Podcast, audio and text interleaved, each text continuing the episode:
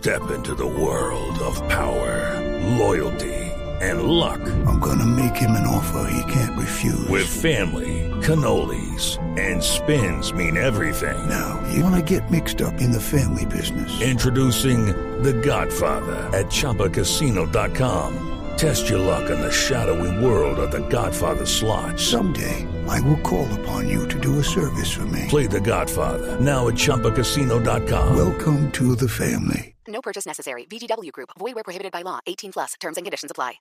Son las 8 de la noche. Aquí comienza Mesa Blue con Vanessa de la Torre.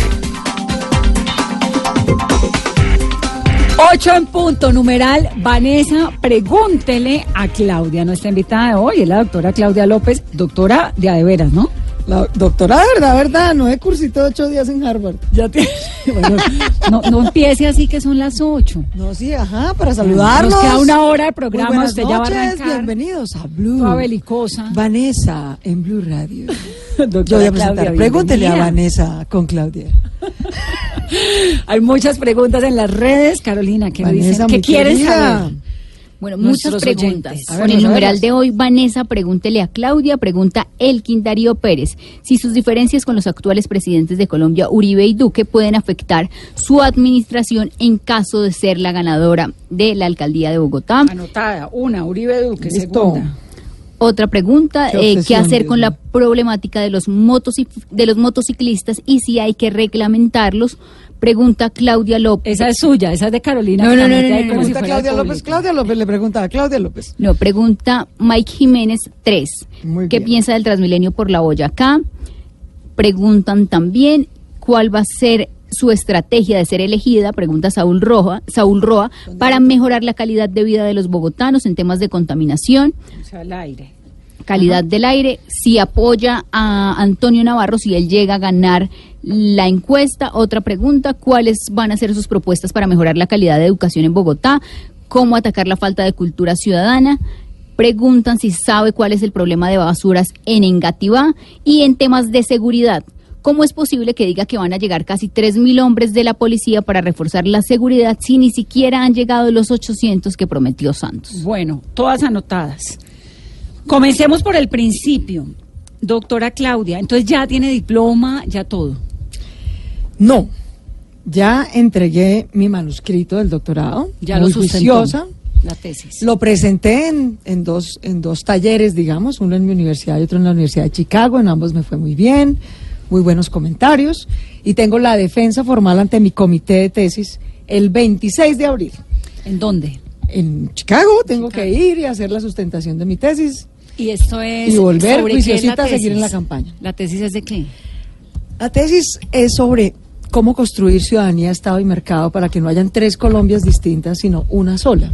Este fenómeno, Vane, de que hay tres Bogotás, una cosa es estar en San Cristóbal, otra cosa es estar en Desaquillo y otra cosa es estar en Usaquén, ¿cierto? Lo mismo pasa en Colombia. Hay una Colombia que vive como en el siglo XIX, que no tiene agua. No tiene, siete millones de colombianos no tienen agua. Bueno, muchos viven sin energía eléctrica. Muchos niños todavía mueren de hambre. Eso parece un país del siglo XIX. Pero también está Bogotá, que está conectada con el mundo, que es una economía global, eh, que avanza. Y hay una Colombia intermedia.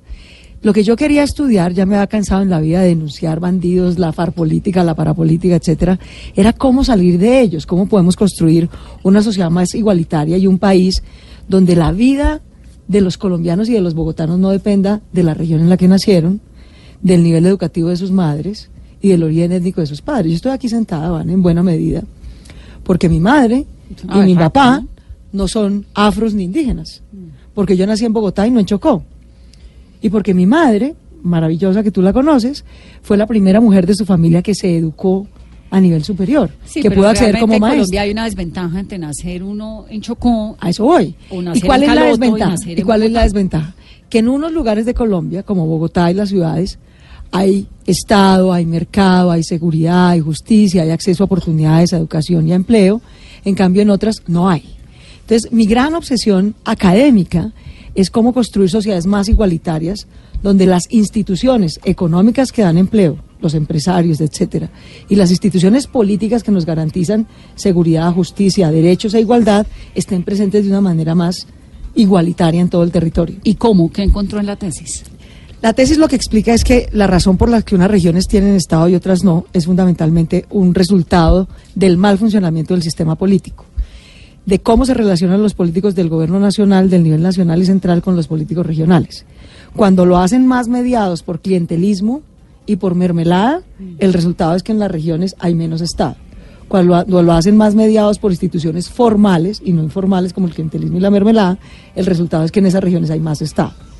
Entonces, es la calidad de la política, son los mecanismos a través de los cuales se relacionan los políticos centrales y los regionales. El segundo factor que influye mucho es si las élites regionales usan o no coerción privada. Donde más ha predominado el paramilitarismo o donde los mismos eh, eh, se han usado no solamente paramilitarismo, sino guerrillas, formas de coerción privada o grupos delincuenciales, en vez de, en vez de autoridades legítimas como ejército y policía mejor vigiladas, donde hay más coerción privada y privatizada, hay menos Estado. ¿Sí? Sí, porque terminan reemplazando. Terminan reemplazando la al Estado, y después resisten la presencia del Estado, ¿cierto? Entonces terminan víctimas de su propio invento. Entonces, en la receta está en que las relaciones políticas entre el centro y las regiones no dependan de clientelismo y mermelada y que el monopolio de la fuerza realmente lo tenga el Estado y no en que los ciudadanos acudan a justicia por mano propia, llámense guerrillas o llámense bandas o llámense paras. Es un tema bien complejo, pero para mí es una obsesión, porque ¿para qué nos metimos en la política? Vanessa, para influir, para construir una sociedad más igualitaria, para que las políticas públicas lleguen a los ciudadanos, para derrotar la corrupción, para construir una sociedad más igualitaria y tener ciudadanía. La ciudadanía es la base de todo. Sin ciudadanos libres y autónomos, no podemos tener política más transparente, porque ciudadanos que dependen de un subsidio, que viven, digamos, sometidos porque el político es el que les da el empleo, porque el político es el que les da el subsidio para la casa, mientras que haya ciudadanos libres que puedan tener mercado a través de empresarios, empleo a través de empresarios privados, no a través de subsidios y gabelas de políticos, tenemos ciudadanos libres. Y esos ciudadanos libres van a demandar más y mejores instituciones estatales. De manera que son esos tres factores, te estoy resumiendo, cinco Sí, años de sí, investigación, cortica, pero esa es es- mi gran, mi gran obsesión. Para eso fue que yo me metí a la, a la política. Y a la universidad. Y usted tiene una beca de Fulbright, ¿no? Yo me gané la beca Fulbright, yo la verdad es que después de mi madre, que es maravillosa, y hoy que estuve en un foro y volvimos a reiterar lo mismo, la variable que más importa, incluso en Bogotá, los estudios de la Secretaría de Educación de Bogotá y de varias organizaciones independientes han encontrado que aún en Bogotá, en las escuelas, los niños, ¿qué hace que niños que vienen del mismo entorno, del mismo barrio, etcétera, pero unos tienen mejor rendimiento escolar y menos propensión a violencia y otros factores de drogadicción? La mamá y el desayuno. otros sí. Bueno, pues la mamá es uno. El nivel educativo de la madre es fundamental. ¿Por qué? Porque una mamá preparada motiva a sus hijos, los estimula a estudiar, valora que estudien, no los deja que deserten, etcétera. Y el segundo es el clima escolar, ¿no? Que en el clima escolar haya menos bullying, menos violencia, menos, eh, digamos, microtráfico alrededor de la escuela, etcétera. Entonces son dos factores que tenemos que lograr controlar en Bogotá y en todo el país. ¿Y esa beca cómo se la ganó? estudiando súper juiciosa. Yo llegué, digamos, eh, eh, estudié en escuela pública, yo me terminé mi, mi, mi- mi primaria en una escuela que se llama La Granja, en, el, en Engativá. Luego terminé el bachillerato entre un colegio, en esa época se hacía, como había muy poquitos cupos para el bachillerato, se hacía como una especie de ICFES para que a uno le asignaran un, un cupo público, porque había poquitos cupos. Yo logré pasar a un colegio extraordinario, el Liceo Nacional Policarpa Salabarrieta, que queda detrás del Museo Nacional. Y los últimos tres años los estudié en el Colegio del Rosario de Funza interna. Mis últimos Ah, tres años, en Funza interna. sí. Por juiciosa. Porque tenía un poquitico enloquecidos a mis papás, solo un poquitico. Y entonces me mandaron, se supone, no de castigo. Y entonces al ¿Y usted primer pasó al- feliz? Yo pasé feliz. Y como es Llegué la vida cuando- en un internado. no, era maravilloso, era maravilloso. Y entonces, al- eso- esto yo entré allá en cuarto de bachillerato, entonces mi mamá, que es todo amor y todo candor, al año me dijo, bueno, mi amor, yo creo que ya esto fue una lección para todos, ya tú recapacitaste, ya estás mejor. Entonces, si quieres, te cambiamos de colegio. Yo le dije, no, ni de funda, yo estoy feliz en mi internado, esto es lo máximo, acá están mis amigas, eh, yo estudio juiciosa, tengo una biblioteca para mí, no, yo aquí termino bachillerato, madre, tranquila. Y allá lo terminé feliz. Cuando yo salí del colegio yo quería ser médica, ese era mi gran sueño. Yo hacía voluntariado en la Cruz Roja, con mi mamá vivíamos en una escuelita pública en Veraguas, en la localidad de Los Mártires, muy cerquita al Hospital de la Artúa. Yo iba allá de chiquita, tendría 16 años, iba a hacer eh, voluntariado con la Cruz Roja y demás. Yo quería ser médica. Pero claro, eso costaba una fortuna. ¿Y en la Era absolutamente imposible. Entonces me presenté a la Universidad Nacional tres veces y ¿cómo te parece que no pasé? Y eso para mí era una frustración, yo había sido la mejor de mi curso, todo. Y los tres años me llegó una carta que decía, apreciada Claudia, eh, a la Facultad de Medicina de la Universidad Nacional se presentaron este año 4.531 aplicantes. Tenemos 120 cupos, usted quedó en el puesto 150. Y yo decía, no puede ser, Dios mío. Tres años. A los tres años me rebelé. Pero usted también trató de entrar al Rosario. También eso a voy, a eso voy. Entonces a los tres años me rebelé. Dije, no puede ser, que cómo así que la plata Y va a ser un mientras tanto, ¿qué hacía? Mientras, un momento, mientras uno no- no estudié lo recibían. Ah, Estudié bueno. biología en la distrital. Y entonces dije, no, pues qué carajo, a mí la plata no me va a trancar en la vida, pues pedimos un crédito o lo que sea, pero lo que yo quiero es ser médica. Entonces fui y conseguí un crédito del ICETEX. Me presenté al examen de la Universidad del Rosario. Pasé el examen. Entonces dije, listo, tengo crédito del ICETEX, pasé el examen del Rosario y me dijeron el Rosario. Pero aquí, además del examen, toca presentar una entrevista. Creo, Vanessa, que es la única entrevista que he perdido en mi vida. Me quedé con el crédito, no pasé la entrevista, me quedé sin el No, cupo. ¿Y qué le preguntaron? Yo no sé, cualquier cosa. ¿Pero era académica ¿dónde o era personal? o Era qué personal, y entonces yo en esa época vivía en Ciudad Bolívar, porque había sido nuestro primer apartamentico público después de que muchos años mi mamá ahorró y tal, y tuvimos nuestra primera casita propia en Ciudad Bolívar. Yo creo que les parecí como sospechosa porque era ahí como, ¿no? ¿Qué hacía la Revolucionaria. Venía en Ciudad Bolívar. Mi madre es maestra. ¿Y siempre es fue maestra? Siempre ha sido maestra de escuelas públicas, en muchas escuelas en Bosa, en Ciudad Bolívar, en Rafael Uribe. ¿Y el papá, Claudia? Mi padre. ¿Sé por qué casi no habla de su papá? No, también. Mi padre es un hombre maravilloso. Lo que es que la relación con mi madre es tan linda, pero mi papá es un hombre maravilloso, es de Cucaita, Boyacá. Y mi padre es un hombre bien humilde, viene de una familia campesina, llegó a Bogotá como tantos colombianos tratando de salir adelante en la vida. Y yo adoro a mi papá y sobre todo lo admiro muchísimo porque es un trabajador incansable. A diferencia de mi madre, mi papá no pudo hacer, digamos, educación superior, nada, se quedó con el bachillerato. Pero para hacerte el cuento corto, mi papá llegó a esta ciudad, yo creo que por ahí de 16 años, pelado. Entró a trabajar como mensajero en una empresa que vendía químicos para extinguidores. Pues él muy berraco, 15 años después terminó siendo el gerente de la empresa a la que entró como mensajero. Ah, genial. Ese es mi papá. Es un trabajador incansable, un autodidacta. Él no estudió en la universidad, pero él es mejor contador y economista que cualquiera. Y le fue muy bien en sus negocios, creció y demás. Y después le dio por cambiar de negocio y se metió a los abarrotes. ¿Y cómo te parece que empezó a traer pues panela de Cundinamarca y tal? Y las FARC me lo extorsionaron hasta que lo quebraron. ¿Y lo extorsionaron en dónde? ¿En Bogotá? En Cundinamarca. Ah, cuando Él compraba panela por cosas- Vianí, por diferentes, por y las vendía Guayabal. en Bogotá, donde tenía la tienda. Claro, y vendía en diferentes supermercados. ¿Pero sus tal. papás vivían juntos? No, mis ¿O en un papás son momento- separados desde que yo soy muy Ah, chiquita. Exacto. Desde que yo soy muy chiquita. Y entonces la guerrilla lo extorsionó y lo extorsionó ahí el frente de Cundinamarca, las FARC, lo, lo volvió ropa a trabajo. Y entonces, ¿qué crees? Se me volvió uribista el hombre. Entonces yo tengo mi mamá, que es sindicalista, de FECO, de, de izquierda, y mi papá, que es uribista. ¿Y todavía es uribista? Ya no tanto, afortunadamente. Ese mal se cura, es una buena noticia. Les voy a contar una chiva, ese mal se cura. Entonces, Eso no es ningún mal. Mi padre. No sea tan contestataria que este es un programa de todas las padre. voces, todas las gentes. No, no, pero, pero para volver al cuento bonito, esto era un chiste, pero para volver al cuento bonito, mi padre ha sido un gran ejemplo en mi vida, mi mamá por la educación, por su pilera, por su dedicación, por su amor, mi papá porque se quebró, o sea, mi papá era un empresario y le había ido muy bien en la vida, y Pero se quebró, es que, que- se quedó en la calle, Vane, y yo vi a mi papá pasar de ser un gran empresario, gerente de una empresa, a tener un puestico vendiendo quesos y mortadela en un supermercado. Y nunca dejó de ser el mismo Reyes López, con la misma sonrisa, con el mismo trabajo. De manera que esos dos ejemplos para mí han sido vitales en la vida. Que a su papá le pasó lo que le pasó a tantos colombianos en la vida y es que la guerrilla de las FARC, la violencia, los fregó Sí, duro, los fregó y duro. les hizo cambiar. Eso no le hace comprender un poco Claro. esta, No, este apoyo que hay al uribismo, Total, por ejemplo. No, en yo me Colombia, pongo en los zapatos. No, no, en Colombia en general. general. Y es que yo, digamos, he sido crítica al presidente Uribe en muchos temas, pero ¿cómo no reconocer que, aunque hubo violaciones a los derechos humanos, falsos positivos, no digo que todo se haya hecho por la buena, pero evidentemente la seguridad y la seguridad estatal mejoró durante los dos gobiernos de Álvaro Uribe. Es que una y época la claro que que eso fue una no bendición salir para muchos esquina. colombianos, empezando por mi padre. O sea, su papá duda. votó las dos veces por Álvaro Uribe. Las dos votos votó por Álvaro Uribe. Y ya ahora, digamos que claro que me apoya en todo y siempre y dice, mire, ese señor nos ayudó mucho y mejoró la seguridad. pero es un obsesivo por el poder.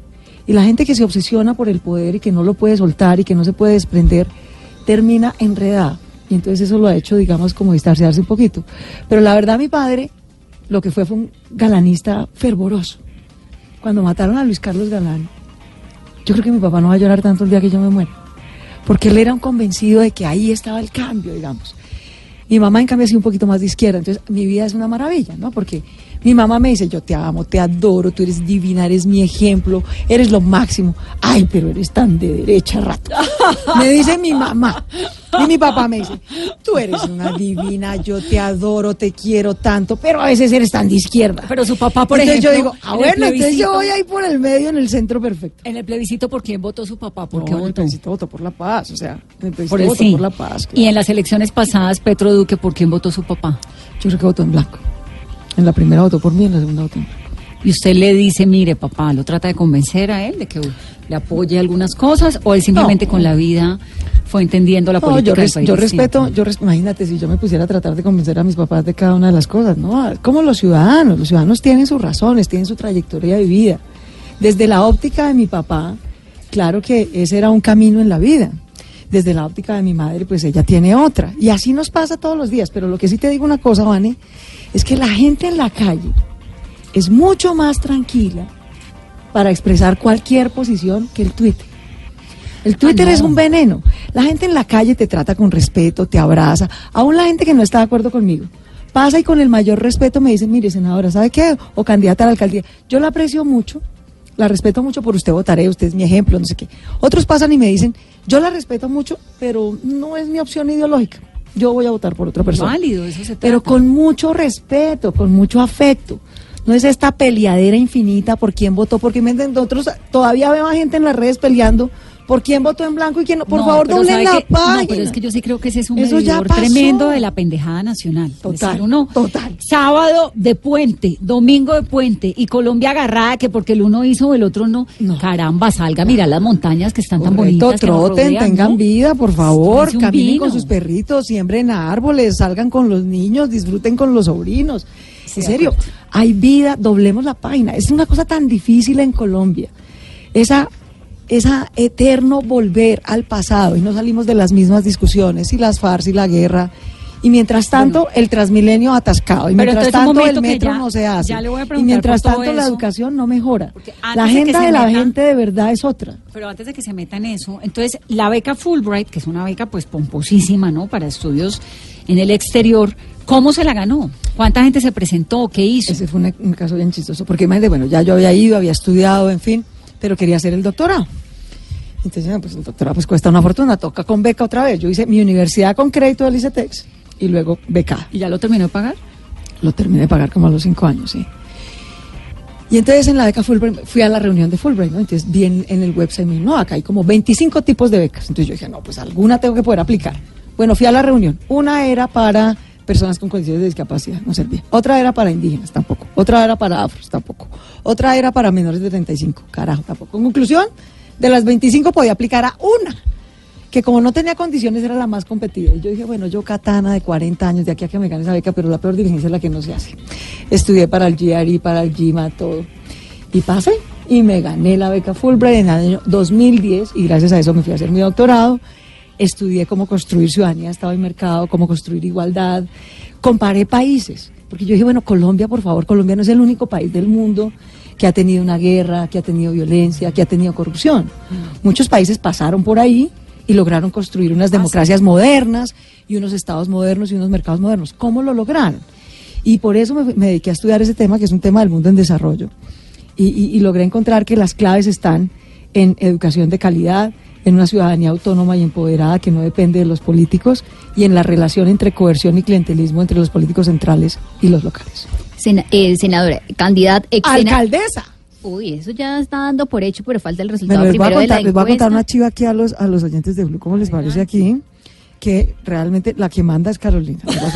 La que va a hablar, ¿ustedes creen que este programa lo maneja Vanessa? No, no, no. No, no, no, no, no, no, no, no están muy engañados. Les voy a contar una chiva.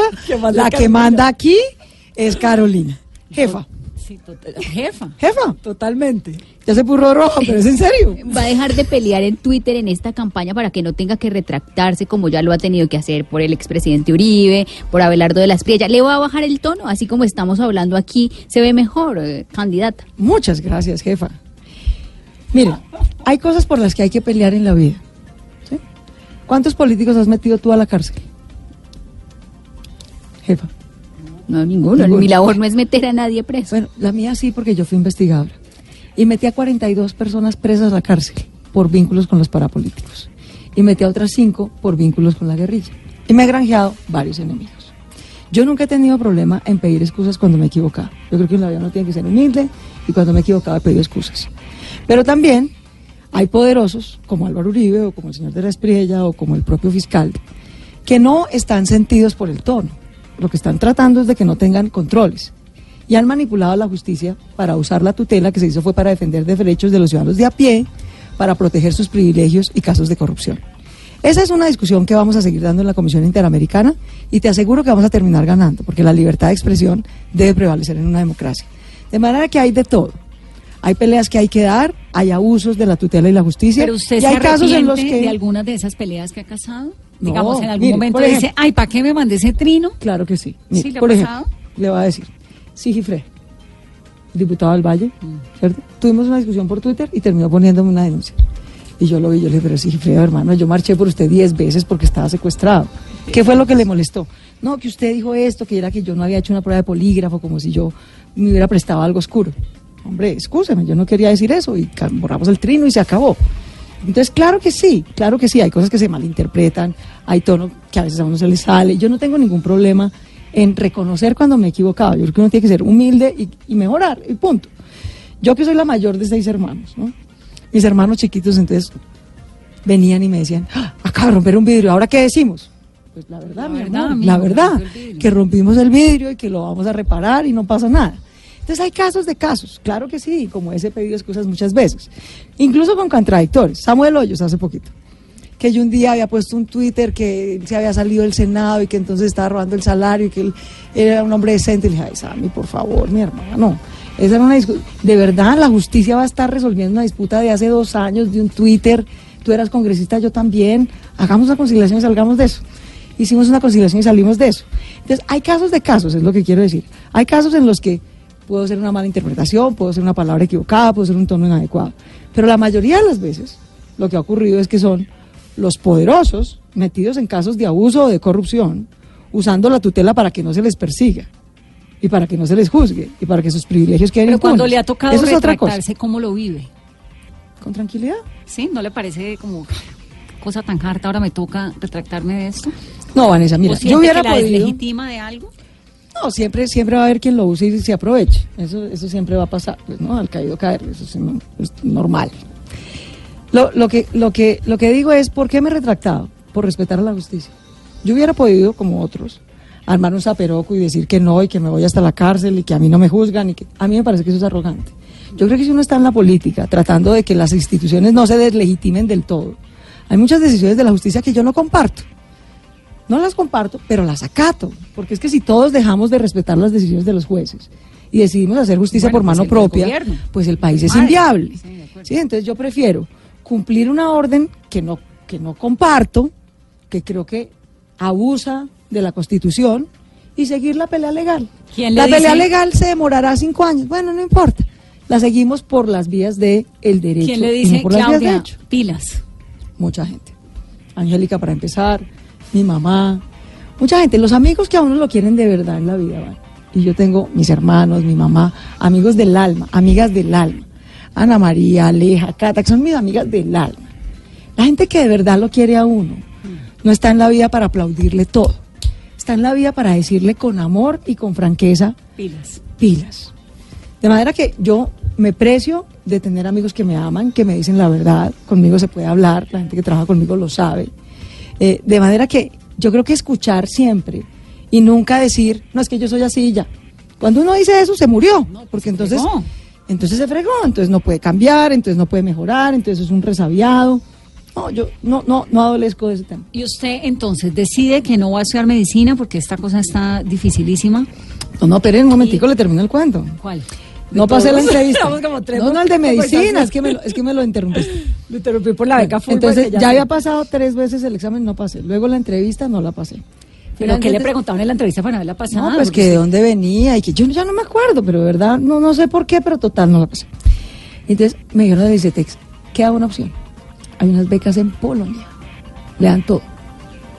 Y yo dije, bueno, pues yo aplico a la beca y me voy a estudiar medicina. ¿Eso fue en qué año? 88. Y se cayó el muro de Berlín y se fregó. Se cayó el muro de Berlín, se cayó el gobierno de Polonia. ¿Usted puede creer esa vaina? Entonces yo dije, no, la verdad es que esto, me dijo mi mamá. Dijo, mira, mi amor, tú eres una persona disciplinada y perseverante. Yo te Condenada admiro mucho eso. iletrada. Pero tú de verdad tienes que reflexionar. Esto es un mensaje divino. No puede ser tanta adversidad. De pronto es que te conviene estudiar otra cosa. Y yo dije, pues sabe que sí, ha sido tanta la adversidad, de pronto me conviene estudiar otra cosa. Y me fui a estudiar finanzas, gobierno y relaciones internacionales y M aquí. Ah, pero se iba realmente Después me para gané. Polonia, a estudiar medicina. Perdón, un momentico. Me había ganado la beca. Tenía el tiquete en la mano. Ya me habían dado la visa. Viajaba en 10 días. Y de pronto vemos el, los noticieros. Se cayó el muro de Berlín, se cayó el gobierno de Polonia, que era el que me da la beca.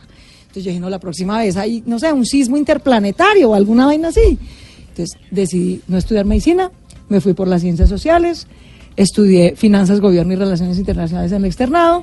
Y bueno, aquí estoy. Me cambió la vida. Tal vez era la mejor No, que pude pues, hacer en la vida. Igual doctora, por un lado o por otro. Exacto. ¿Y en qué momento decide hacer política? ¿Cómo es la incursión suya a la política? Ahora, yo he sido una ciudadana muy activa por mis papás. Mis papás son ciudadanos súper activos, súper involucrados. ¿Su mamá fue profesora de colegio público siempre o colegio Siempre, privado? colegio público, siempre. maestra de escuela pública, en defensa de la edu- educación pública. ¿Y era profesora de? Miembro de la Asociación Distrital de Educadores, miembro de FECODE. Era, eh, ella fue licenciada en primaria, entonces le enseñó a muchos niños a leer en primaria, dictan todo. Pero mi mamá es una amante de la historia y del cuerpo, del cuerpo como instrumento para la cultura, para el deporte. De hecho, su tesis de licenciatura la hizo alrededor de eso. Eh, entonces, pues mi mamá cogió por ese camino. ¿Por qué decidí hacer política? Mis papás siempre muy activos. Usted decía, mi papá fue galanista, eh, le dolió mucho, digamos, cuando mataron a Galán. De manera que votar o no votar en mi casa, eso ni se discute. O sea, uno tiene que participar, tiene que informarse, tiene que votar. Yo he sido una ciudadana muy involucrada. Muy joven, yo tenía apenas 17 años. Tenía una enorme ilusión de votar por primera vez. Había participado en movimientos estudiantiles, hacía el voluntariado que te contaba ahorita en la Cruz Roja. Y para cuando me entregaron la cédula y pude llegar finalmente a las primeras elecciones en mi vida, en 1990, los tres candidatos por los que yo hubiera querido votar los había matado la mafia. Eran Carlos Jaramillo, Pizarro, Carlos Bernardo Galán. Jaramillo y Luis Carlos Galán. Y yo dije, yo no estoy sino empezando a vivir y unos señores a punta de plomo me van a acabar mi futuro. ¿Cómo va a ser esto? Y me metí a la séptima papeleta del movimiento estudiantil por la constituyente. Ahí conocí a tal vez a los mejores amigos de mi vida y logramos sacar la constitución del 91 adelante, que es un, un orgullo de mi vida Sí. haber estado en ese proceso. De manera que yo desde muy chiquita he estado involucrada como ciudadana muy activa. Y desde muy chiquita me han propuesto lanzarme algo. Láncese al consejo, láncese a la cámara, no sé qué. Y yo dije, no, yo quiero trabajar, yo quiero estudiar, yo quiero vivir en otro país, yo quiero hacer muchas cosas en la vida antes de lanzarme a la política. Yo hago política como ciudadana. ¿Qué me hizo cambiar de opinión? A los 43 años estaba yo haciendo el doctorado. Ya iba en mi tercer año de doctorado. Iba a empezar a escribir la tesis. Y me pasaron tres cosas en la vida. Uno, arrancó en serio el proceso de paz con las FARC. Y yo de lo que llevaba estudiando dije, wow, eso le puede dar la vuelta a la historia de Colombia. Si nosotros le- logramos desarmar la guerrilla más antigua del mundo, la guerrilla más grande de todo el hemisferio occidental, eso realmente le va a dar la vuelta a la historia de Colombia. Dos, yo me había ido a hacer el doctorado, entre otras cosas, porque los parapolíticos a los que denuncié y metí a la cárcel casi me matan. Me tocó irme un poco exiliada. Y tres, ese año vine a Colombia a hacer mi chequeo de rutina, pues estaba aquí de vacaciones. Y descubrieron que tenía cáncer en el seno izquierdo. Entonces yo dije, carajo, si no me matan los parapolíticos y Kiko me mata el cáncer. O sea, como que fue la primera vez que dije, tengo 43 años y me podría morir mañana. ¿no? ¿Qué, qué quisiera hacer? ¿Qué me hace falta hacer en la vida? Y dije, política. Pero ya no tengo 18 años, tengo 43, he estudiado, he trabajado, política, tengo una Ya trayectoria. hacía política en el Senado. No, no era senadora. Ahí decidí lanzarme al Senado. Por primera vez, fue la primera elección a la que me metí en la vida. Y fue un poco por esa, por esa doble, digamos, una, una oportunidad para el país, acabar la guerra, y una oportunidad en mi vida. Pues por algo, Dios me dejó aquí, ¿cierto? Ni me mató el cáncer, ni me mató Kiko, ni me mataron los padres. Entonces dije, no, yo creo que me hace falta hacer esto en la vida y podría contribuir, me voy a ir a empujar que logremos doblar esa página de la guerra y me vine y me lancé. La probabilidad de salir elegida, me llevaba tres años viviendo afuera. ¿no? Bueno, pero habían pasado, es que en ese movimiento Y vine- pasado unas cosas muy interesantes, porque Sí. está lo de Juanita, es más Hubertus, adelante. Que es claro, mucho después, pues es ahoritica, pero que resulta con esta este apoyo electoral tan grande. Pero ese es uno de mis grandes orgullos. Lo de. Angélica también. Yo me metí en política y dije, voy a estar 12 años en política electoral. Porque yo creo que si uno en la vida no puede ser un picaflor. La vida hay que tener disciplina para poder contribuir, y más en la política, que es un ejercicio de liderazgo colectivo. ¿sí? Entonces yo decía, si me meto a la política electoral, voy a estar 12 años haciendo lo que pueda hacer. Lo que, lo que pueda hacer, lo que los electores me escojan para hacer. Y estando ahí voy a apoyar la paz, a combatir la corrupción y a construir igualdad, desde donde esté. Esas son mis tres tareas, como temas. Y voy a promover a jóvenes y a mujeres en la política, porque hay que renovar la política. Porque si no volvemos a creer en lo público y en la política, si no la legitimamos, entonces realmente tenemos poco futuro como democracia. Y me dediqué a eso. Y logré convencer a Juanita Cobertos. Yo la vi en el, en el Senado Vio, no nos contó la era, pasada. ella era asesora de Sergio Aramillo. y yo dije, qué vieja tan pila. Sí, es una nerda, es una pila, es buenísima. Y entonces llegó el momento de las elecciones del 18. Ya yo salía del Senado, Angélica, su sueño era ser senadora. Yo, ¿Usted dónde conoció a "Perfecto". Angélica? Ahorita le cuento esa historia. Y promovimos a muchas mujeres, mira, mujeres maravillosas. Carolina Giraldo, hoy concejal del Verde en Pereira, candidata a la alcaldía de Pereira. La promovimos nosotros. Carlos Marín, joven concejal, viceusuario, un, un berraquito divino. Es concejal de Manizales, va a ser candidata a la alcaldía de Manizales. Juanita Gobertus, la sacamos de ser nerda, la convencimos de que se metiera en política. Hoy es una representante de la Cámara estrella, divina, maravillosa. Y ese es uno de mis. Esto te estoy dando tres ejemplos, pero te podría dar 100 más.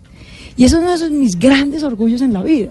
Porque la política es construir sobre lo construido, es traer nuevos liderazgos, es renovar la política, es inspirar a una nueva generación a que doble la página del dolor y de la guerra y construya la de la reconciliación y las oportunidades. Mire lo que dice Andrea Nieto, precandidata a la alcaldía de Bogotá. Claudia López, aún no puedes poner vallas, no es legal. Legal, seamos ejemplo de ética, la ciudad lo necesita. Hay una imagen, dice, con Claudia unámonos por Bogotá, una valla. ¿Esa Sí. valla es real? No, pero está, sí, claro que es real. Y Andrea está equivocada. Andrea, le mando un abrazo. Andrea es mi competidora a la alcaldía. Espero que nos vaya muy bien.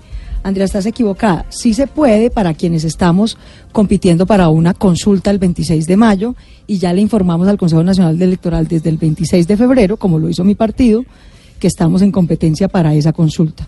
Desde el 26 de febrero podemos hacer publicidad dentro del marco legal.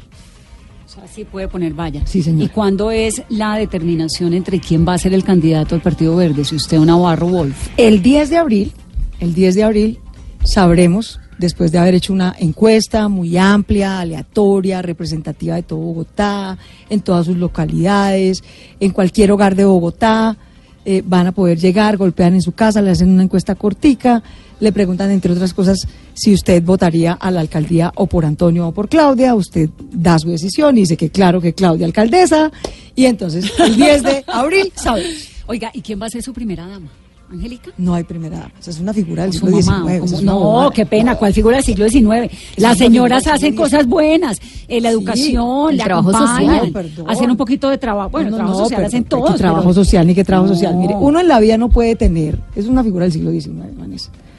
Las mujeres berracas como usted y como yo y como todas las que nos están escuchando, no llegan a la vida y mucho menos a un cargo público por ser la señora D. No, Eso es del claro siglo XIX. es una compañía, ¿por qué no? Es una no, compañía no para la vida, negativo. no para un cargo público. ¿Usted no De va a tener primera nada dama? Nada que ver, que primera dama, ni que primera dama. Eso es del siglo XIX. Vamos a tener gente por mérito que entra a los cargos públicos en Bogotá por ser gente talentosa, técnica, líder, que es capaz de construir sobre lo construido Su o que es capaz de corregir lleva cuando va 30 mal. años esperando a que ella sea... Por favor, llame a Angélica. No, Angélica, su mamá. No estoy diciendo que mi sea mamá Angélica. menos, mi mamá menos. ¿No la va a acompañar del siglo-? Siempre me van a acompañar, me aman, me adoran, me acompañan, me cuidan, me jalan las orejas, me dan consejos, pero todo eso hace parte de mi vida privada, que es eso de primera dama, eso es del siglo XIX, por Dios. Vamos a evolucionar. Doctora Claudia, de ganar primero la encuesta y de ganar quizá las elecciones, ¿usted renunciaría para ser candidata presidencial en 2022? Obviamente que no. ¿A quién se le ocurre semejante bobada y semejante irresponsabilidad? Cuando uno lo eligen para un cargo, O sea, ¿descartaría entonces ser presidenta de Colombia en 2022? Pues obvio, obvio. Es que esa pregunta es increíble que toque preguntar eso, No, jefa. señora, no es No, increíble. no es porque increíble, que porque entonces. ¿por Y qué? le fue muy mal. Muy mal. Y aprendió la lección, porque es que uno no puede en la vida hacerse elegir para una cosa, jurar ante los ciudadanos que va a cumplir Pues, un término con y dejar pero la tarea tirada. Pero, pero puede pasar en esa obsesión por el poder, porque usted fue candidata presidencial en las elecciones No pasadas, conoces, le gana, jefa. le gana el doctor Mire, Antonio Navarro. yo me- ¿Por qué no deja a Navarro que sea candidato a la alcaldía y usted se Porque lanza así en es la 2022? democracia. Eso es como obsesión por el poder. Pero ¿cuál obsesión? O sea, yo me tengo que... A esas son las mujeres. Las mujeres que entreguemos plegables porque siempre hay un señor de 70 años que es el que va a hacer las cosas. No, yo simplemente estoy haciendo una no, pregunta, no, doctora Carolina, Claudia. de manera que si las mujeres queremos gobernar y gerenciar y liderar, lo que pasa es que somos unas ambiciosas. Eso que lo hagan los señores porque ellos sí tienen derecho. Eso es machismo puro y duro. Y lo estás haciendo la pregunta por tomarme del pelo.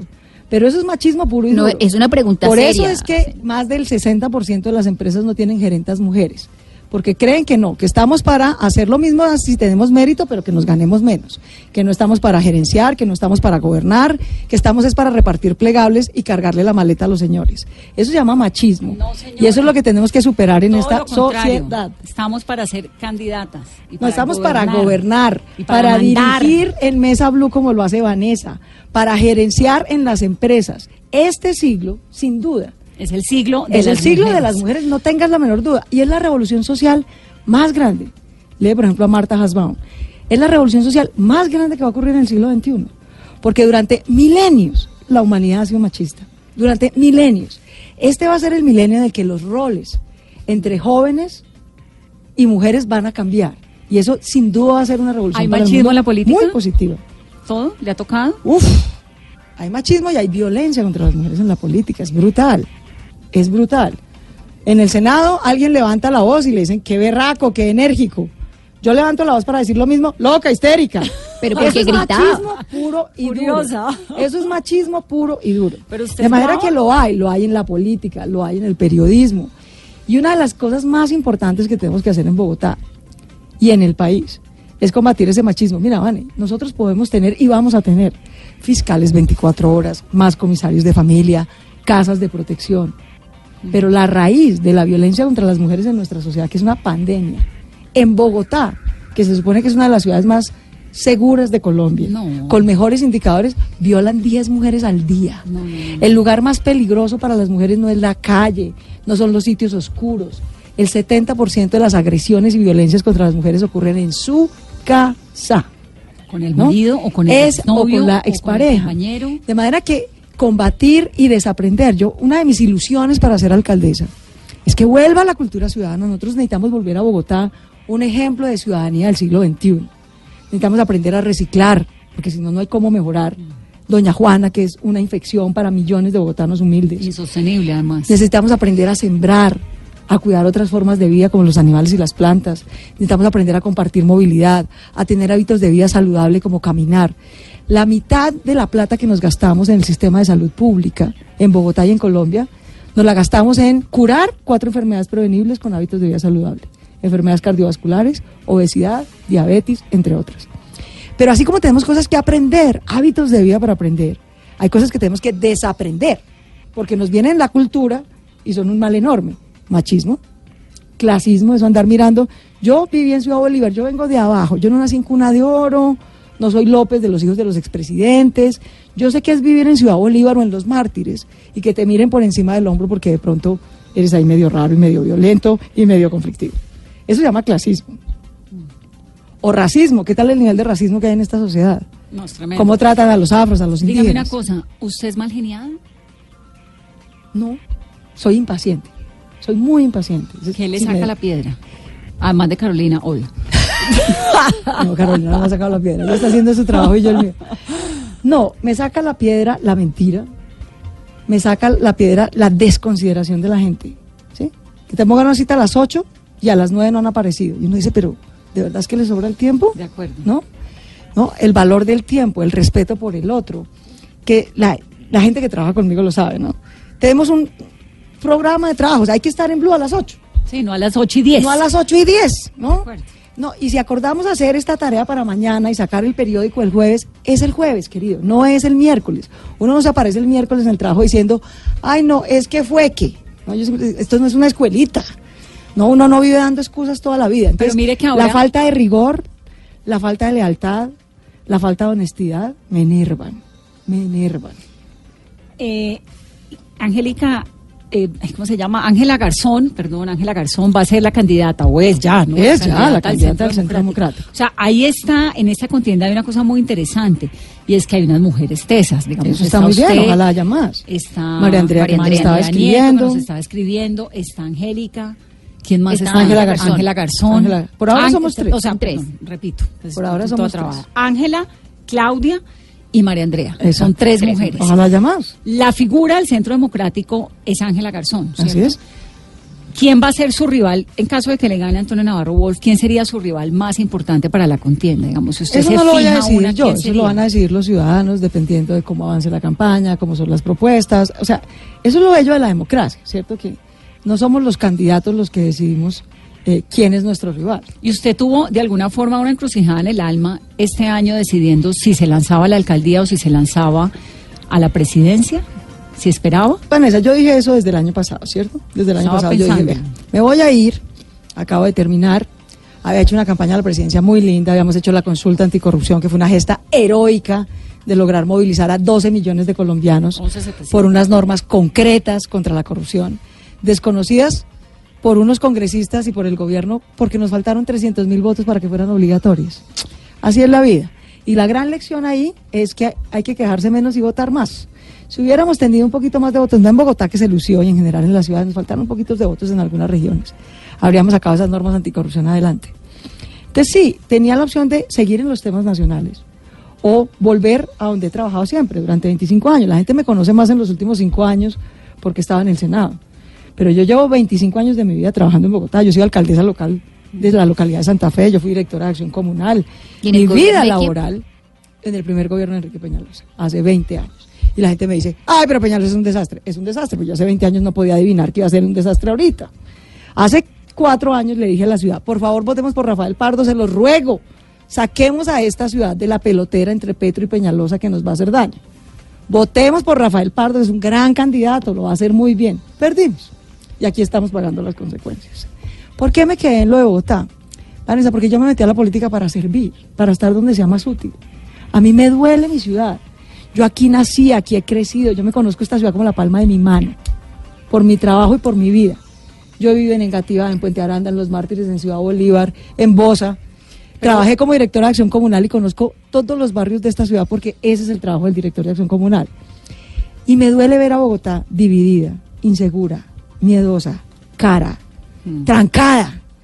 Y yo digo, pero ¿por qué? Si esta ciudad tiene el mejor capital humano porque recibe a colombianos maravillosos de todas las regiones. Y Fajardo tiene las mejores muy bien universidades en del las país. presidenciales aquí. ¿La apoya en esa candidatura? Sí, él ha sido uno de los que me ha animado, digamos, a que me metan esta, en esta candidatura. Me dijo, cuenta conmigo, yo me voy a ir a Berkeley, voy a estudiar, quiero hacer eh, eh, unas cosas que me están invitando allá y en Monterrey, en México. Cuando vuelva yo te acompaño, yo creo que estás lista para ser alcalde. Se me escribió un mensaje muy bonito. Me dijo, mira, yo he sido muchas cosas en la vida, pero te puedo decir que de las cosas más bellas realmente de servicio público es ser alcalde. Porque es trabajar del lado de la gente, con las comunidades, resolver problemas concretos. Yo creo que esa experiencia para ti va a ser maravillosa y a mí me consta porque lo vi en la campaña presidencial. En esa ciudad te adoran. En esa ciudad la gente te quiere, te respeta, te valora. Hazlo, anímate. Y yo digo, listo, voy a ir a hacer mi tesis del doctorado y cuando termine, vengo y asumo esa, esa, ese desafío. Y me vine por eso, porque yo aquí nací, aquí he trabajado. Yo trabajé como gerente del programa de ciudades y de gobernabilidad local en América Latina en Naciones Unidas y me tocó docu- documentar, le dimos un premio a Bogotá que venía mejorando con Jaime Castro, Peñalosa 1, Mocus 1, hasta Lucho Garzón. La ciudad fue súper bien, Lucho que ahora es mi competidor. Llegó Samuel Moreno y ese fue la cabosa de esta ciudad, no, pues claro. porque nos dejó la desconfianza, la corrupción. Y después de eso, que no hemos logrado superar, hemos estado en la pelotera entre políticos, viendo cada uno cómo mata al anterior, cómo destroza al otro. ¿Cómo va a ser Y resulta que los problemas se crecieron, la contaminación del aire está, estamos asfixiados, el hurto está disparado, la ciudad está cara, no tenemos sino renders de metro y no tenemos metro, el Transmilenio está reventado y cada quien está viendo a ver cómo le saca el retrovisor al otro, no hay derecho. ¿Usted cómo va Por a hacer yo lo para que invito a los desde ciudadanos a Bogotá- que nos unamos como ciudadanos, que es lo que yo sé hacer en la Bogotá, vida. ¿Cómo va a ser para, porque la alcaldía de Bogotá, pues es el segundo puesto más importante de elección Y popular es de Colombia. Y es dificilísimo. ¿Cómo va a hacer usted para ayudar a bajarle un poquito el tono a la agresividad que hay en Colombia? Mire, yo creo que más que un tema de tono, es un tema de no prestarse al saboteo político. Miren, aquí mucha gente me pregunta, es una obsesión. Senadora, ¿el metro por arriba o por abajo? Senadora del metro, por arriba o por abajo. Senadora, el metro. Entonces, primero, senadora, no, mi querido, alcaldesa. Y segundo, el metro por arriba o por abajo mueve la misma gente, mi corazón. Ese no es el problema. El problema es que llevamos 50 años esperando la primera línea de metro. 50, Vanessa. ¿Usted hace el metro con lo que deje 50. Peñalosa? Hay que arreglar. Mira, te voy a decir una cosa. Sería ideal y si puedo hacer esa corrección, la haré. Es mucho mejor si el metro es subterráneo sobre la Y si lo Caracas. deja contratado. Si lo deja contratado, no lo voy a echar para atrás. Tenemos que aprender a respetar, a trabajar en lo público respetando lo que el uno dejó. Yo no voy a hacer la peña losada de llegar y decir, estos estudios los hizo mi contradictor político, a la caneca. A la caneca eso es plata pública, señores. No podemos andar votando a la caneca el estudio que hace al interior porque simplemente era nuestro contradictor político. En cambio, Vanessa, aprovecho estos minutos para explicarle a la gente.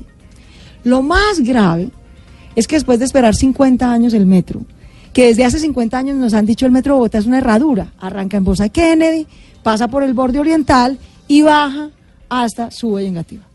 Hace 50 años está planeado así. Entonces resulta que Peñalosa dijo, pues no, yo voy a votar los estudios del metro subterráneo a la caneca. ¿Por qué? Porque los hizo Petro. A la caneca, punto. Y segundo, recortó el metro. La gente que nos está oyendo en su Engativá, dos millones y medio de bogotanos y de colombianos que llevan 50 años esperando Condenados a que el metro llegue allá y terminemos horas. la LO, les están diciendo hoy que no, que el metro no va a llegar allá sino en 50 años porque el señor Peñalosa decidió que su medio metro solo llega hasta las 72 con Caracas y lo que va a hacer es una troncal sobre Transmilenio en la séptima. No hay derecho a eso, ¿vale? Cualquier ingeniero de transporte le dice a uno, vea alcaldesa, si usted tiene hasta 20 mil pasajeros hora sentido, usted puede manejar eso con buses. Ojalá buses eléctricos que no contaminen. Si usted tiene entre 20 y 35 mil pasajeros hora sentido, tiene que pasar a Transmilenio o el sistema de buses corriente se revienta. Y si usted tiene más de 35 mil pasajeros hora sentido, tiene que pasar a metro, punto. Porque si no Transmilenio se revienta, que es lo que le está pasando a Transmilenio. Resulta que hacia Suba y Engativá, ¿vale? Hay 42 mil pasajeros hora No, no, no, sentido. es que están Mientras que en la séptima como hay solamente hay solamente 15 mil pasajeros hora sentido. Entonces, esas son las cosas que hay que tener carácter para corregir. No, no hay que hacer Transmilenio por la séptima. La séptima es suficiente hacer un carril exclusivo con buses eléctricos, arborización y buen espacio público. Suficiente. Eso cuesta una fracción del costo del dichoso Transmilenio de Peñalosa. Esa plata la pasamos para completar el metro y la LO hasta Suba y Engativá. Por favor, Suba se va a volver como una suacha si no hacemos la LO y el metro. Es decir, unos sitios de altísima densidad, Sí. con un trancón insostenible, con Transmilenios cargando 50 mil pasajeros hora sentido. Y con dos Eso es millones de personas olvidadas. Y con casi 3 millones de personas embotelladas por 50 años. Entonces yo les digo, por favor, dejemos la pelotera. El metro ni es de Petro ni es de Peñalosa. El metro es de Bogotá. Y tiene que ir completo hasta Suba y Engativá, donde hay dos millones y medio de personas esperándolo. En la séptima no se necesita Transmilenio porque solamente hay 15 mil pasajeros hora sentido. Ahí podemos organizar bien con buses eléctricos y un carril exclusivo. Esas son cosas que hay que corregir. ¿Usted tiene algún tipo de relación con el presidente Duque? ¿Habla con él? ¿Se ve? ¿Hay una relación cordial? ¿Hay algún tipo de algo? Hay una relación respetuosa, pues fuimos cuatro años compañeros en el Senado y tuvimos una relación muy respetuosa. Y trabajaría, Él digamos, votó a con él favor mano de varias mano leyes en- que yo que yo saqué adelante, por ejemplo, volver la política de primera infancia una política de Estado. eh, y yo voté a favor, por ejemplo, de su ley de la economía naranja. Tenemos una relación respetuosa y amable. ¿Estaría dispuesta a trabajar con él en algun tipo de llave? No es que toca, no es que toca, ¿Alcaldesa? perdón. Todo el sistema de transporte público de Bogotá lo cofinancia la nación en un 70%. Todas las políticas de seguridad, que es un tema crucial, poder bajar el hurto, tener más policías, lo tenemos que coordinar con el presidente de la República. conformar la región Sabana Unida, porque la necesitamos. En Bogotá estamos casi 8 millones de colombianos y de bogotanos, pero en la región Sabana estamos casi 10 millones de colombianos. Necesitamos destrabar las entradas de Bogotá, necesitamos hacer el Regiotran, que va a ser un metro ligero, que arranca en Faca, va a destrabar a De Fontibón. cercanías, que llevan cuánto tiempo en esas. No, ese- ese- de eso es lo que estoy hablando, pero es como un, es un metro ligero en la vida de verdad, Mm. que va a empezar en Faca, va a aliviar la vida de Fontibón y va a llegar hasta el centro. Todos esos son proyectos que hay que hacer con la gobernación de Cundinamarca, con los otros 23 municipios, con el gobierno nacional. Hay que trabajar de manera respetuosa e institucional. Hay que sacar a Bogotá del trancón. Hay que completar el metro hasta Suba de Engativá. Y yo por eso he dicho, Vane, lo dije el otro día aquí con Alfredo, un poquito, con Jorge Alfredo, un poquito en chiste, pero lo repito hoy en serio. Desde ya, les anuncio que voy a crear un comité de exalcaldes. Los voy a invitar a tomar tintico. A Lucho, a Antanas, a Gustavo, a Enrique Peñalosa. Eso- a eso que ya existe a nivel presidencial A y que conversemos con calma. A que si quieren ir a cualquier inauguración la que tuvieron que ver, los más bienvenidos. A que si tienen críticas no las digan con calma. Y a Pero no Moreno podemos seguir. Samuel Moreno comité. está preso en la cárcel por fortuna. Y quienes nunca votamos por él y le advertimos, yo era columnista en esa época Del tiempo. era columnista del tiempo. Y dije en mi columna, Samuel Moreno va a ser una desgracia para Bogotá. Va a traer el clientelismo y la corrupción rampante, porque cualquiera que conociera su trayectoria política sabía que eso iba a ser así. Y ahí pasó, y no nos escucharon, es que si me hubieran hecho caso, por favor. Samuel Moreno no habríamos votado por él. Peñalosa 2 no habríamos votado por él. El alcalde sería Rafael Pardo y seguramente ya tendríamos metro seguramente el subterráneo, y estaríamos completándolo hasta Suba y Engativá. Tenemos que salir del saboteo entre políticos, tenemos que unirnos como ciudadanos. Aquí el problema es que están matando a la gente por robarle el celular, por robarle la bicicleta. ¿Y qué va a hacer en materia de seguridad? Porque en Bogotá, por ejemplo, cada tres horas están robando una bicicleta y víctimas mortales en medio de estos atracos. Te decía que hay 10 mujeres violadas al día. Necesitamos mejorar la justicia en Bogotá. Vamos a duplicar el número de fiscales. Y el crimen no duerme, la justicia tampoco. Fiscales 24 horas. Necesitamos duplicar el número de URIs, porque Pero ¿de entonces no hay van a sacar fiscales si está no, ya hay un convenio. No, no, no, ya hay un convenio con la fiscalía. Y la fiscalía, La ha fiscalía no da abasto como está. No, no, no, no. No, el problema no es la fiscalía. En eso, yo, tú sabes que yo tengo muchas diferencias con el fiscal Martínez. El trancón no está tanto en poner fiscales 24 horas, sino en tener más salas de audiencias y jueces para judicializar oportunamente a los atracadores sobre todo. Entonces tenemos que tener fiscales 24 horas, los centros de conciliación actuando mejor, jueces y URIs para que puedan judicializar, para que los ladrones no queden sueltos, y habilitar un poquito más de cupos carcelarios, tanto en la distrital como en la modelo. Eso por el lado de justicia para que no haya impunidad. Pero también necesitamos más policías en calle. Bogotá tiene solamente 1.600 policías por turno. 1.600 policías por turno en una ciudad de 8 millones de personas. Pero también necesitamos dedicar a los policías a lo que deben estar. Yo lo he hecho con el mayor afecto, pero con, de la manera más enfática. Yo sé que ser policía es muy duro. Es un trabajo difícil y mal pago. Vamos a trabajar con el gobierno nacional para que les destraben ascensos y mejores salarios. Está pero los equivocada. policías, perdón, termino. Los policías no están para andar persiguiendo jóvenes ni para andar persiguiendo vendedores, Vendedores de ambulantes. ¿Está equivocado Los policías código de están policía? está, ¿Mal eh, implementado? Está mal implementado, pero además no hay jefe. Tú lo has oído. Llevamos dos meses, Vane, o tres, de quejas sobre la aplicación del código de policía. ¿Dónde está el alcalde? El alcalde es el jefe de policía de la ciudad. ¿Dónde ha salido a decir vamos a hacer una capacitación para que no haya más abuso policial? Callado la boca. Entonces tenemos 1.600 intérpretes del código de policía por la ciudad. No, señores. Aquí hay una alcaldía que da línea, que dirige a la policía. Y la policía, mientras yo sea alcaldesa, tendrá tres prioridades. Mucho apoyo, pero tres prioridades concretas. La policía está para capturar atracadores, para capturar violadores y para levantar las ollas de microtráfico que son el tormento en los barrios de niños y jóvenes. No para andar persiguiendo vendedores ambulantes y No, jóvenes en las lo que calles. pasó el fin de semana, Por una favor. señora, una vendedora de frutas No, es que en una plaza en. Cartagena. Y mira, es, es nacional, no es se está deslegitimando la policía. Hace apenas y la gente le está meses. cogiendo miedo, le está cogiendo pereza. Fastidio. Eso es gravísimo. Fastidio. gravísimo. Le dicen a uno en la calle, alcaldesa, la policía es parte del problema. ¿Para qué quiere poner más policía? Ojo, hace apenas tres meses salimos todos los colombianos con todo el amor del mundo a respaldar a nuestros policías porque tuvieron ese atentado espantoso con carro bomba. ¿Cómo pisotean su legitimidad por abuso policial y por corrupción? Por irrespeto al ciudadano. Se me está acabando el tiempo. ¿Cómo conoció a Angélica Lozano? porque ella era la que ya es política, la Casa de Verdad es Angélica, que tiene una trayectoria política muy larga. Ella era alcaldesa de mi localidad. Yo vivo en Chapinero y ella era alcaldesa local ¿Hace de cuánto? Chapinero. Yo no sé, eso ya hace muchos años, ya no me acuerdo, no sé, 10 años, fue alcalde- con Lucho, yo no sé, con Lucho creo que fue alcaldesa local de Chapinero. Entonces yo de ahí la conocía, claro, por, su trabajo y demás, super pila. Y yo en el 2007 lancé mi primer libro sobre parapolítica, el primero que sacamos denunciando la parapolítica. Eh, y ella fue al lanzamiento. Entonces fue a que estaba en la firma del libro, y fue a que le firmara el libro.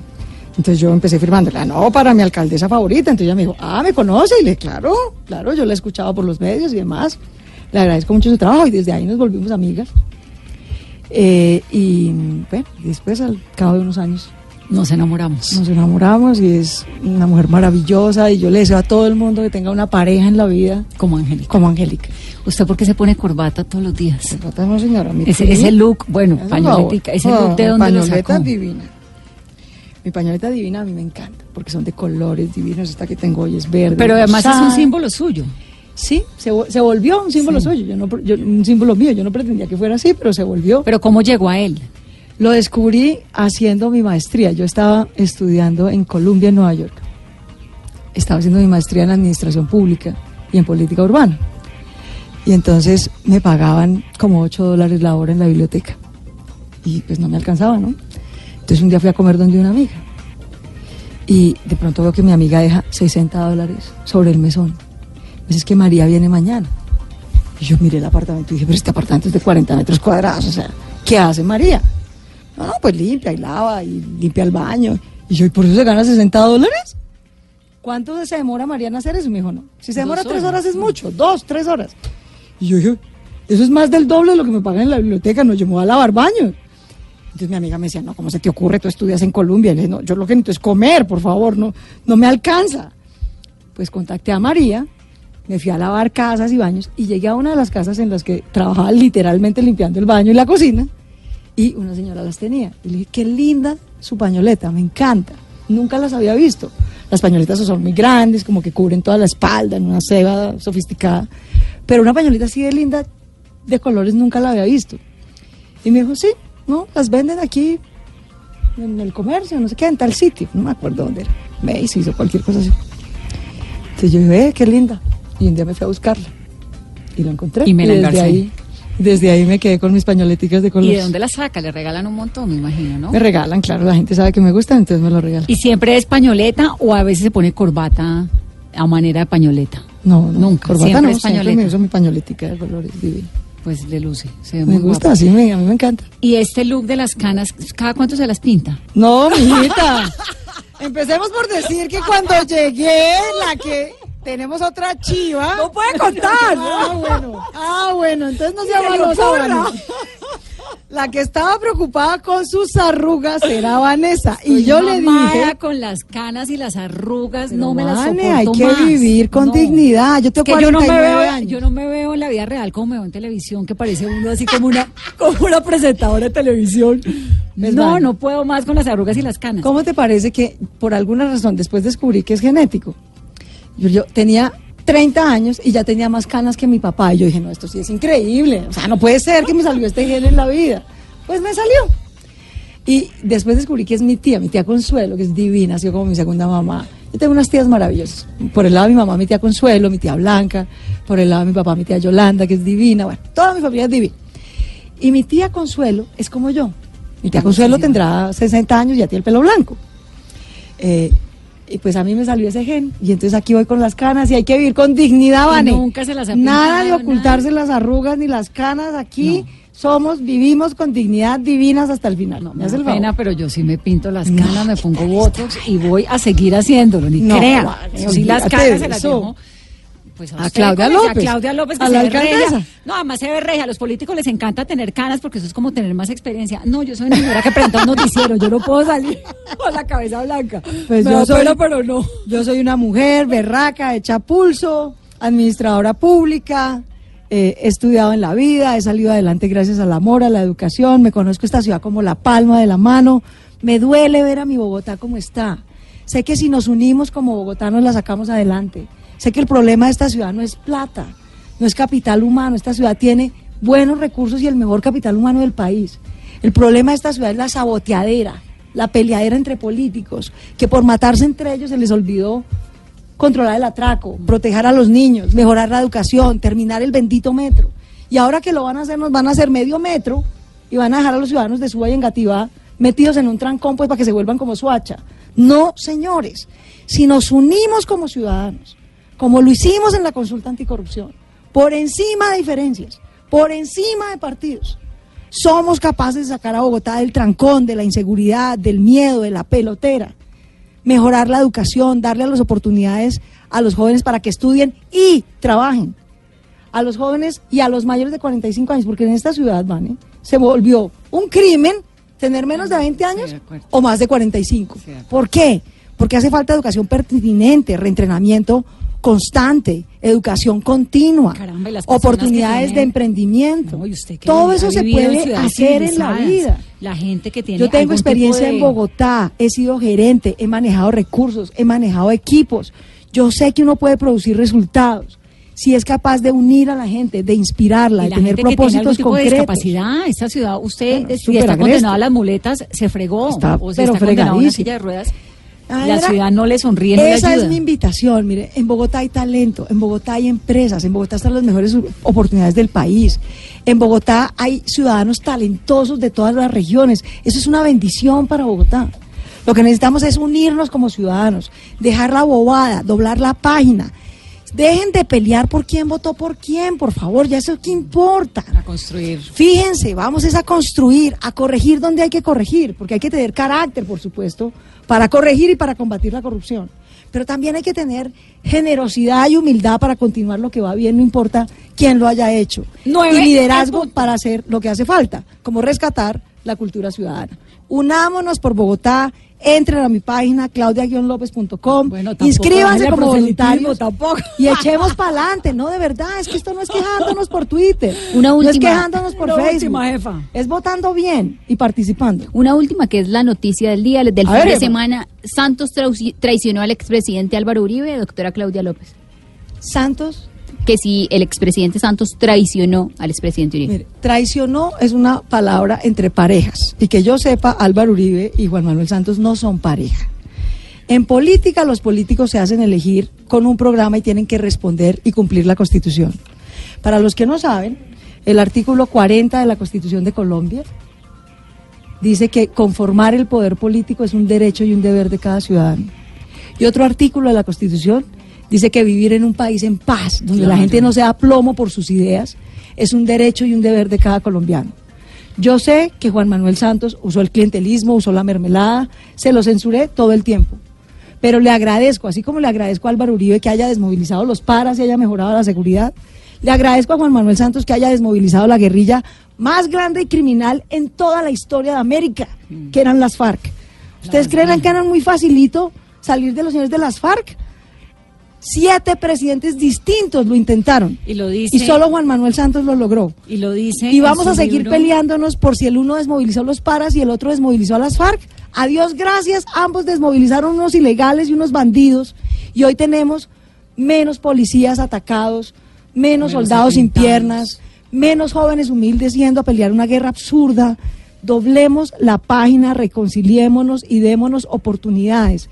Que Bogotá y Colombia pueden salir adelante si dejamos las peloteras entre políticos y nos unimos como ciudadanos. Rápidamente, la batalla por la paz habla eh, en su carta al lector, dice, mis predecesores intentaron derrotar a la guerrilla y varios de ellos procuraron también en las últimas tres décadas y media encontrar una salida negociada al conflicto, ni lo uno ni lo otro. Así es. Por eso, en 2010, cuando asumí la presidencia de Colombia, luego de haber sido ministro de Defensa y de haber liderado los más duros golpes militares propinados a la guerrilla, me propuse aprender de los errores Exacto. del pasado y avanzar con prudencia, firmeza y paciencia hacia una negociación. Bueno, y se lo reconozco, como le reconozco a Álvaro Uribe que haber desmovilizado los paras con todo y que fue a medias y con todo, con que hubo impunidad, la seguridad y la vida de millones de colombianos mejoró. Millones de colombianos humildes, muchos de los Sí, cuales los- tuvieron que llegar a Bogotá con una mano adelante y otra atrás, víctimas de la guerra. De manera que Dejemos las peloteras atrás, se lo ruego. Tenemos el tiempo, tenemos el talento, tenemos la oportunidad, tenemos los recursos. Unámonos por Bogotá y saquémosla adelante. 9 y 4, Flavia me va a hacer berrinche. Flavia Dos. Santos, que ya viene con agenda en tacones, pero antes Don Oscar con sus noticias. Un 9 y saludo a 4, Flavia. feliz lunes y feliz martes, feliz comienzo de semana corta.